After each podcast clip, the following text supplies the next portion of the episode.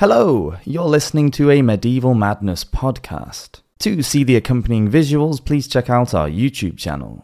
Cheers! In the Middle Ages, most Europeans were highly religious. Famine, war, and disease meant that death was never very far away. Mortality rates were high, and in Europe, the Catholic religion dominated daily life, shaping the worldview of everyone. In the early period, the church taught that apparitions were demons posing as dead people, sent to spread confusion, fear, and to produce distrust in God. The significance of purgatory, where imperfect souls suffered a temporary punishment before entering heaven, cannot be exaggerated in the life of the medieval Christian. In the later Middle Ages, much emphasis was given to selling indulgences by the church that would help to shorten a person's time in heaven's waiting room. The idea that a ghost was a soul in purgatory began to gather popularity.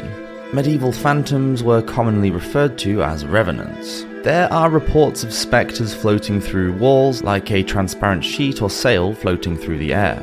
Some of the apparitions were described as being much more unhappy and paler than they had been in life and were dressed in ragged clothing but many seem to be far more palpable than how we imagine a spirit to be today. There are reports of ghosts being grappled with and physically held until a priest could come and hear their confession and enable them to leave their earthly prison. So, let's travel back in time and split up and search for clues as we look at paranormal encounters during the Middle Ages. Welcome to Medieval Madness.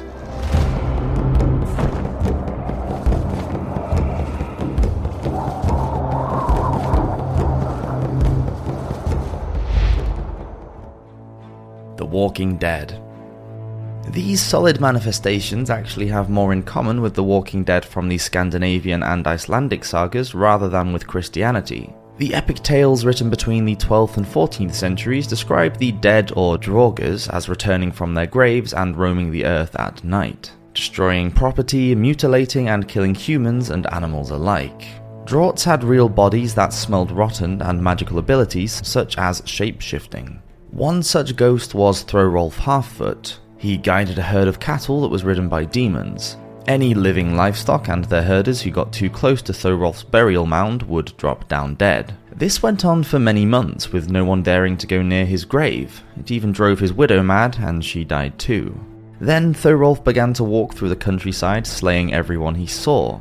Eventually, his body was dug up and was found to be all undecayed and most evil to look on. He was cremated, but it was said that a pig licked up some of his ashes and later gave birth to a monstrous creature that also wreaked havoc throughout the land. A Danish tale describes how Aswith and Asmund were true and loyal friends, who made a pact that if either should die, then the other would agree to be buried with him and keep him company. Aswith died and was buried with his dog and his horse. True to his word, Asmund also went into his burial cave as well, with ample food for his survival. Later, Asmund was found alive but disfigured and told a disturbing tale. Aswith had come back to life, and after eating his dog and his horse, he had attacked his friend, tearing off his ear. Asmund was forced to defend himself. He cut off Aswith's head and impaled his body on a stake to prevent him from moving. Ghost Stories Many of the ghost stories told in the Middle Ages were about morality. Folk tales which defined how a person should behave and why the hardship that plagued medieval daily life was necessary. The 12th century Augustinian canon and English historian William of Newburgh chronicled several of these stories, and said that he could spend his whole life recording these types of tales because they were so common. His most famous accounts involve apparitions that appeared in the area of Byland Abbey in North Yorkshire. They all seem to follow the same pattern of a restless soul appearing to a person and requesting help. Once aid is given, then the restless spirit is able to find peace. There were reports of phantom armies who fought ghostly battles in the forests at night, and spectral knights who foretold their own passing or even came back to challenge the living. William Longspee had left England to join the Sixth Crusade in the Holy Land and was not expected to arrive home for at least another year. So, friends of his mother, the Abbess of Lacock, were surprised when she said she had seen him in her room one night. She said he had appeared in a skeletal form, but she recognized him from the insignia on his shield. A little over six months later, a messenger arrived with news of William's murder.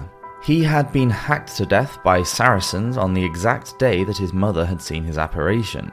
Another spirit with connections to warring, this time the Albigensian crusade against the heretic Cathars. The haunting happened in 1211 in Beaucaire near Avignon, where the crusade was in its second year. All summer long, Gervase of Tilbury was visited by the apparition of a young boy named Gilhem. The dead boy held conversations not just with Gervase, but also with the local priest. In one lengthy discourse on theology, the boy told of his traumatic death and the sadness of his companions in purgatory, but said that God was pleased with the crusade in the south of France. An example of how a medieval ghostly narrative was used to justify the bloodshed that was happening in God's name. Gervase recorded many other tales. One was about a knightly ghost. The site of Wandlebury Hill in Cambridgeshire was once an Iron Age hill fort. Legend has it that the resident spectral knight there could be challenged to a duel. Sir Osbert Fitzhugh was told about the ghost when he visited friends. Sir Osbert had fought bravely in the Crusades and had also taken part in tournaments. So, confident in his own abilities, he went up to the hill at midnight and confronted the spirit with the words Knight to knight, come forth, I challenge thee. The ghostly knight appears out of the mist of Wandlebury Hill Fort, and the warriors fight in single combat. Sir Osbert knocks the spectre down and claims his horse as the prize. But the dead knight throws a lance at Sir Osbert as he rides away, which pierces his leg. On his return to Cambridge, Sir Osbert's wound is dressed by his squire, and everyone admires the magnificent horse that he has won in the duel.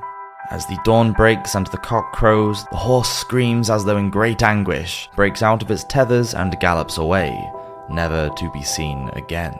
Every year on the anniversary of the contest, the wound in Sir Osbert's leg opens and begins to bleed afresh. Henry Nodus was considered to be a very wicked knight in life.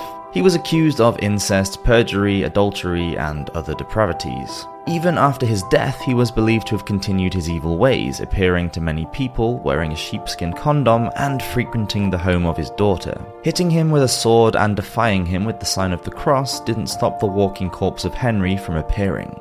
In due course, the local bishop sprinkled holy water at the house of Henry's daughter, and the manifestation stopped. In another tale of an amorous ghost, a widow was haunted by her recently deceased husband. He appeared in her bedroom on three consecutive nights and attempted to have sex with her. On her refusal to succumb to his charms, the dead man wandered off to the homes of his neighbours and made a nuisance of himself there too. Nothing could be done, and he even started to appear during the hours of daylight until he was absolved of his sins by the local bishop and his visitations stopped.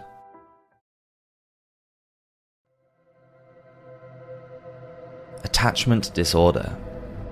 Some ghosts were attached to a particular place, such as the Tower of London, Built by William the Conqueror in the 11th century and nicknamed the Bloody Tower, it is no surprise that it has since earned a reputation as being one of the most haunted places in the UK. After the death of King Edward IV, his young son Edward became King Edward V at just 12 years old. But it was his uncle, the Duke of Gloucester, who, wanting the throne for himself, had Edward and his younger brother Richard taken prisoner and held at the Tower. Stating that the boys were illegitimate, he declared himself King Richard III, and the two princes were never seen again. It is assumed that they were murdered by order of their uncle.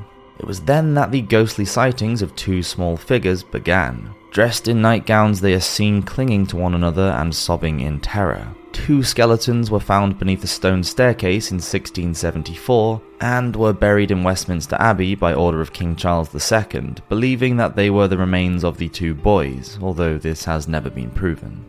Thomas Becket is another ghost that was seen at the tower during the Middle Ages. Becket was Archbishop of Canterbury in the 12th century and quarrelled with King Henry II over the freedoms and privileges of the church. He was violently murdered by the king's supporters inside Canterbury Cathedral. 71 years after his murder, he was seen at the construction of the Tower of St. Thomas within the fortress. It was said that his ghost appeared to a priest and caused the inner curtain wall of the tower to collapse by striking it with his cross. Henry III built a chapel within the tower to appease the ghost, and Becket was never seen again. corrupted souls. It was thought that the most effective defense against and the best way to help a medieval ghost was by speaking to it. The church made sure that it became the hero of the hour. It was the clergy who could alleviate the poor suffering soul by giving them absolution and granting them God's mercy. The best way to do this was by acknowledging the dead in the minds of the living. The deceased lived on through the memories of their loved ones, and this idea was just as important to the medievals as it is to bereaved people today. The medievals needed to remember, honour, and grieve for their beloved before they could let go. The church met this need by having masses sung for the souls of the dead.